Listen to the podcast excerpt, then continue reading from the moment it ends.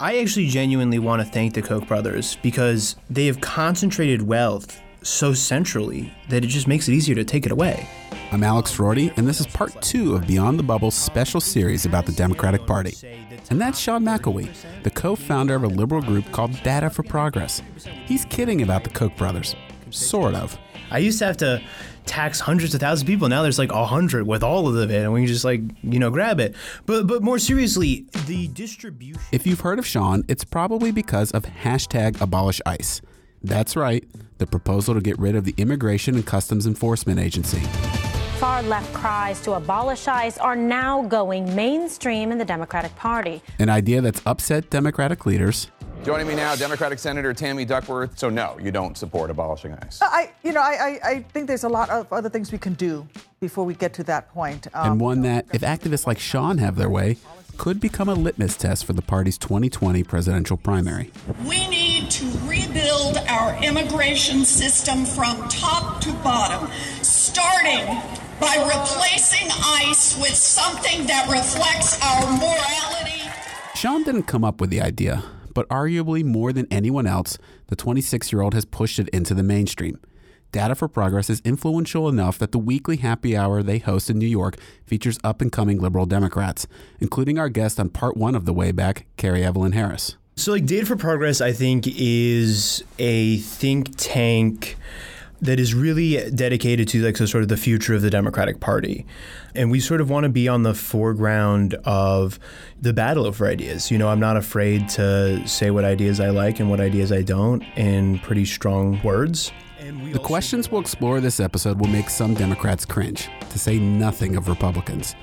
But how far left can someone like Sean push the Democratic Party on ICE and a whole lot more? And why would he do it in the face of his own party's objections? More Democrats are getting in line with that. Kirsten Gillibrand today saying we need to abolish ICE. Well, I hope they keep thinking about it because they're going to get beaten so badly. You get rid of ICE, you're going to have a country that you're going to be afraid to walk out of your house. I love that issue if they're going to actually do that. This is the Democrats' way back, according to the activists. Like when you're the sole executive director of a Leninist style think tank. You've got a lot of weight on your shoulders. You uh, you've got to find rest where you can get it. Yeah, no, I'm a big fan of Leninism in the think tank world. I think, you know, Theda Skocpol. The, everyone thinks like when I say this, like, oh, Sean's some sort of radical. Theda Skocpol, Harvard scholar, did a study of the Koch network, and she said that the reason it was more effective than the progressive think tanks is because of the Leninist structure. It gives them sort of marching orders. Huh. In the age of Donald Trump, there are no shortage of ideas for what the left should do next, including some wild ones. The government actually taking over healthcare, spending hundreds of billions of dollars to guarantee every working age citizen a job, or hey, how about outright canceling student debt? At least within the Democratic Party, those ideas haven't been widely adopted, but thanks to activists like Sean and Jess Morales Rocketto, we'll speak to her a little later in the episode, the ideas she and Sean talk about aren't that crazy anymore. Starting with abolishing ICE. Abolish ICE is about ending deportation specifically. And I think staking a claim that the Democratic Party, the next time it has power, has to take much more seriously the danger and the threat to people in America and also American norms that the mass deportation machine that is currently operating poses. So I think that there's a lot of instances in which, like, you have ICE detaining journalist Manuel Duran we turn now to the story of a prominent Latino journalist in Memphis detained by immigration officials after he was arrested while covering a protest against immigration detention outside a county jail. Manuel Duran, who was born. You have instances in which ICE has, you know, attempted to sort of weaken the authority of elected politicians. Um, like there was an instance um, in which politicians have, you know, told their constituents, you know, ICE is going to be doing a raid. An urgent warning about imminent ICE raids from the mayor of one of the Bay Area's biggest cities. Yesterday, I learned information from multiple sources that there is potentially an ICE activity planned in the Bay Area. It is not my wish to panic people, but to ensure that they're prepared with information. ICE does the raid, um, but then sort of undermine the that Democratic politician's right to speak to the their constituents about you know dangers that they see. I think it's outrageous that a mayor would circumvent uh, federal authorities and certainly put them in danger by making a move uh, such as that, and that's currently under review uh, by the Department of Justice. And I don't have any. So there's that, but there's also a sort of political side of ICE, which is that abolish ICE, which is that the Republican Party has shown that it is not a good faith negotiator on issues of immigration, and the next time that we have a chance to pass immigration reform, it will almost certainly be under a Democratic House and a Democratic Senate and a Democratic president. And so I think that the progressive argument is that if we're going to have to do this under a Democrat, mm-hmm. we should be making demands. Like we shouldn't start with the Gang of Eight compromise because Republicans are not you know, there to compromise. And now, so- I'll tell you from firsthand conversations I've had with Democratic leaders and strategists, there might be no policy proposal from the left that causes more heartburn. But the idea is a reflection of a new breed of politics driven in part by a simple vision, not repeating what Sean says are the mistakes of Barack Obama. It's true that a lot of the noise around the health care debate, ever since we tried to pass this law, has been nothing more than politics you know, the next time there's a policy opportunity, we should really go for the full realization of what we want. We've also always known, and I have always said, that for all the good that the Affordable Care Act is doing right now, for as big a step forward as it was, it's still just a first step. I think that we saw with healthcare, you know, we didn't get the full realization what we want. We didn't get the public option. And now, 10 years later, we're going to have to be back at the table passing another healthcare bill. We should have done that. And the next Democratic president should be like, all right, well, we solved healthcare. Like, let's solve climate. Let's solve immigration. And instead, we're sort of having to keep going back to the table because we didn't sort of become full policy maximizers the way we should be. I mean, we're talking seriously about issues like single payer healthcare is, is a mainstream position. Mm-hmm. That's a pretty dramatic change yeah, for the yeah, party. I think there's no doubt that there's been a sort of two things. Seeing the sort of reaction to Obama's, uh, you know, center left they are good policies that have made the world a better place, but they are like treated as like full on socialism. And so I think a lot of progressives are like, well, we don't actually gain a lot from doing this sort of song and dance. And then the second thing was the sort of Republicans doing the opposite and being like, no, like we're not going to talk to you, we're not going to work with you. We have our agenda that we have decided on, and we are going to be policy maximizers. In my cases, progressives should do the same thing. We should spend these times when we're not in power going through the different ideas we have Medicare for all, green jobs, comprehensive immigration reform, abolishing ICE. Let's go through those ideas and let's get a sense of like what is the agenda that we can put on the table and start working on in 2020 when we actually have the power to do it. I mean, one thing that. So, to recap some of the broad points. First, Sean is insisting on no compromise with Republicans. This is a staple of that sort of thinking on the left that a Republican Party led by Trump and Senate Majority Leader Mitch McConnell needs to be cut out of decision making entirely.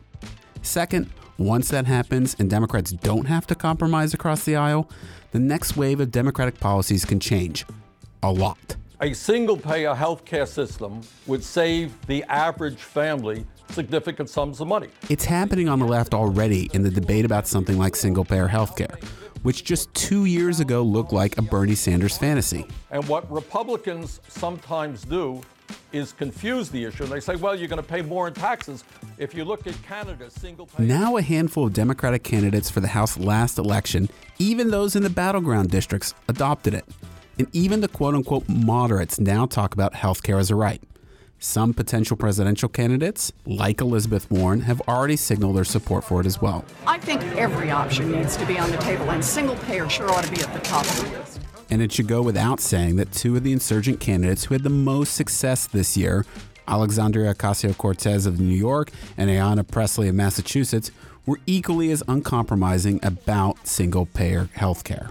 I think at the end of the day, we see that this is not a pipe dream. Every other developed nation in the world does this. Why can't America? Why is it that our pockets are only empty when it comes to education and healthcare for our kids? Why are It's traction like that that gets Sean talking seriously about a list of ideas that, until very recently, lived on the far left fringe. You have to deliver immediate benefits that people recognize so that they have a political stake in keeping those benefits and are ready to vote for them and protest for them. I mean, you mentioned reparations. Do you think like something like that really can and will become part of the discourse in the Democratic Party? I'm not saying that all Democratic politicians would support it, but do you think that this becomes sort of a reasonable policy proposal within I would say the that- Democratic Party?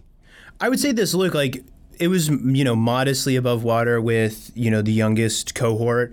I mean, it's worth noting that the median senator is still 64 years old. Um, so this is a long-term process.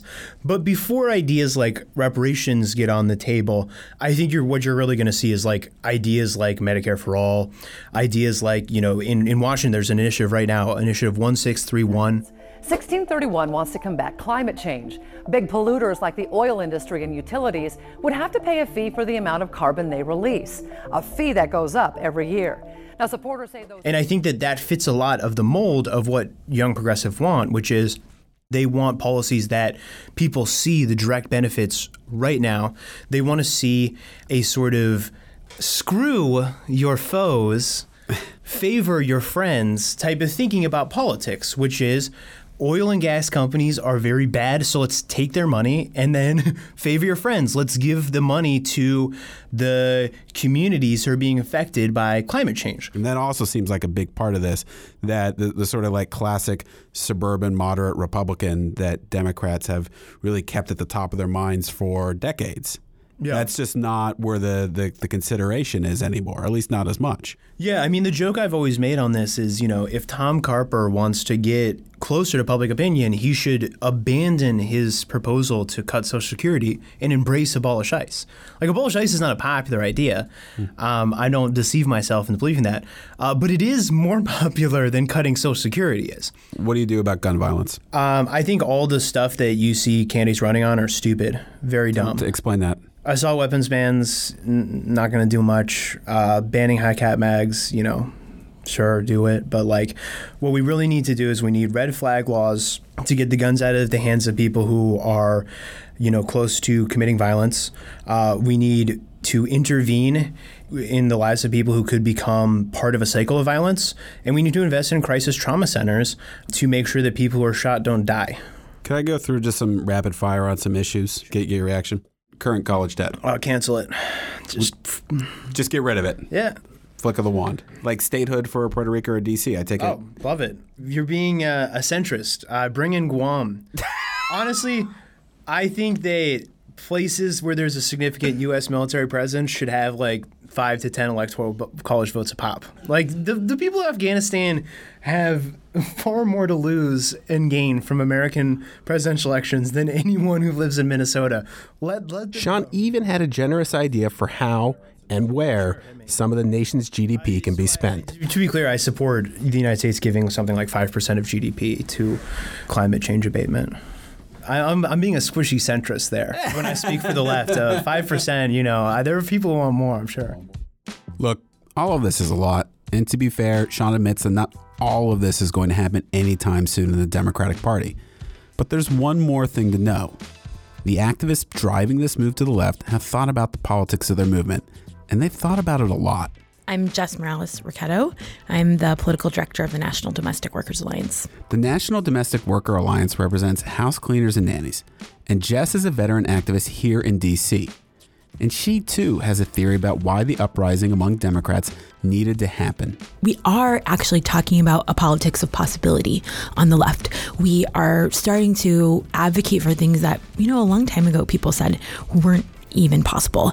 And the people who are powerful, the people who really have kind of the pulse and the energy, are often the people who have been the most marginalized. Before joining the NDWA, Jess worked on Hillary Clinton's presidential campaign and on the 2012 Obama campaign.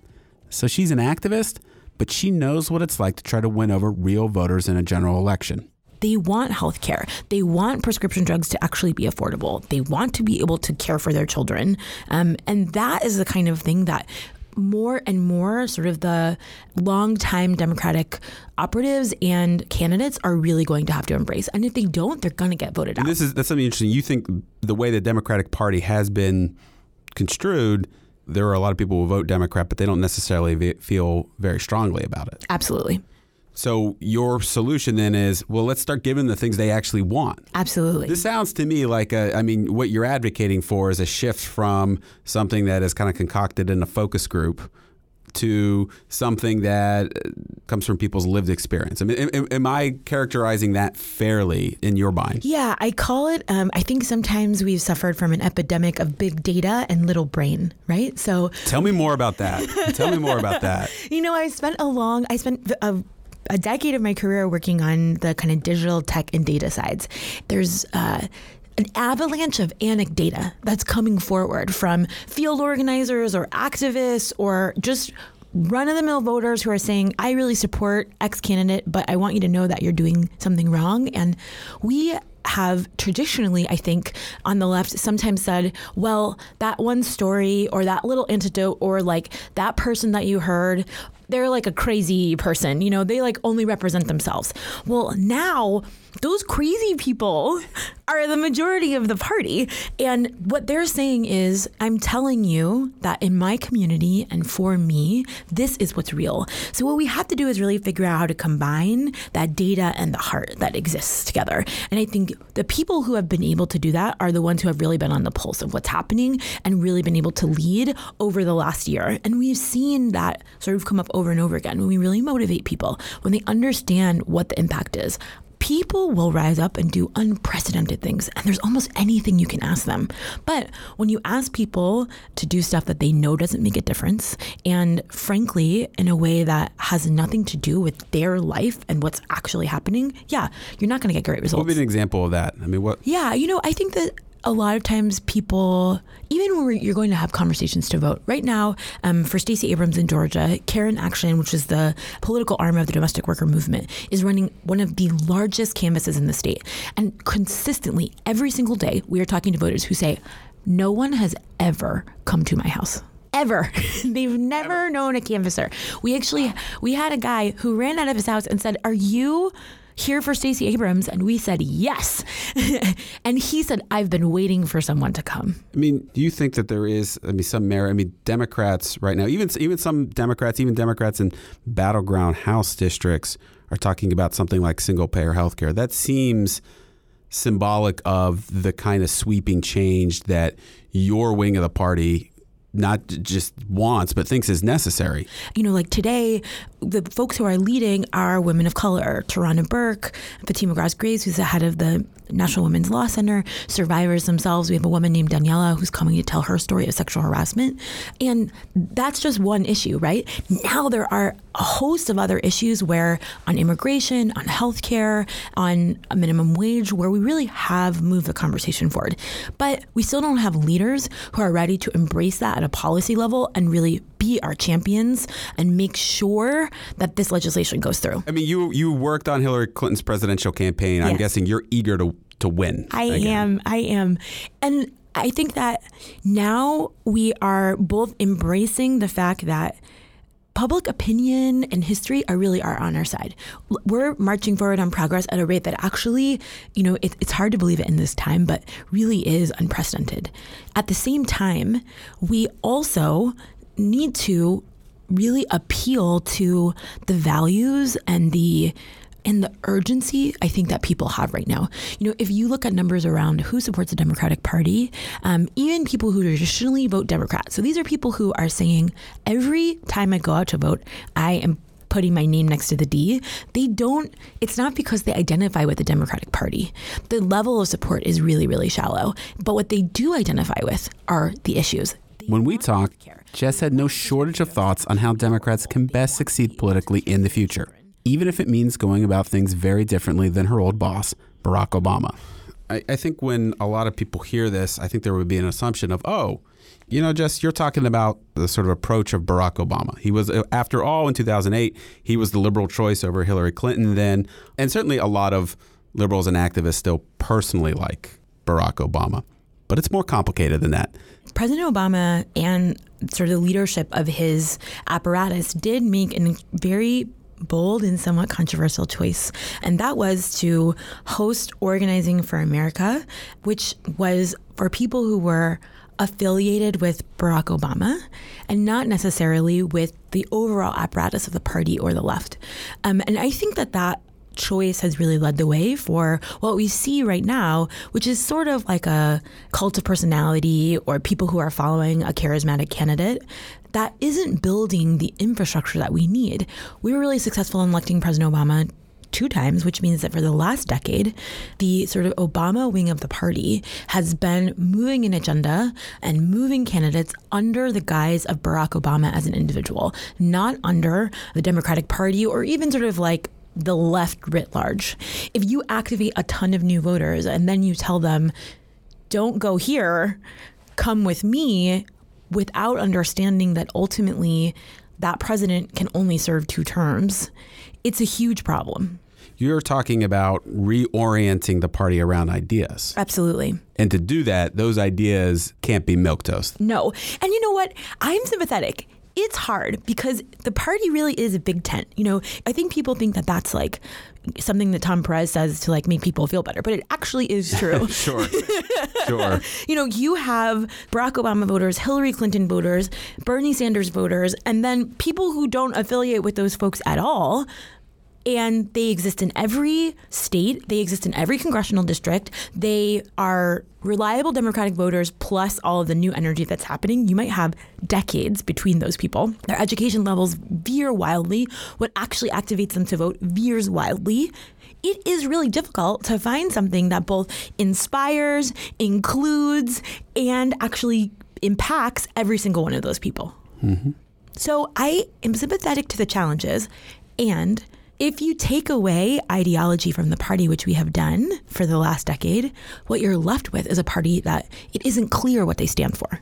And that's what we hear over and over again. And frankly, that's what the data is bearing it over and over again. People think Democrats are a blank slate. And you think that's because for almost a decade, what people thought of when they thought of a Democrat was just Barack Obama. Yep. And it was or, wrapped up in his personality. Sure. Or even maybe maybe you know, as we got to the end, maybe they weren't thinking Barack Obama and they're just thinking hope and change or not Republicans. right. Right. Not Republicans wasn't enough in 2016. No, it wasn't. On the next episode of The Democrats Way Back, we sit down with centrist Democrats for a look at how the center left wing fits into the Democratic Party. The loud voices often get the most attention, and there are folks who are very, very loud on the far left. We'll talk with Third Way's Lanae Erickson and Connecticut Congressman Jim Himes. It really requires people to care a lot more about what the loudest, most activist folks within a party care about than what the general population of that party might care about. Thanks very much to Sean McElwee and Jessica Morales Rocketto for joining me here. And thanks to Jordan Marie Smith and Davin Coburn for producing this special episode of Beyond the Bubble. Leave us a rating or a review on Apple Podcasts. I'm Alex Roarty, and you can reach me anytime at a roarty at mcclatchydc.com. That's A R O A R T Y at mcclatchydc.com. I'll see you tomorrow.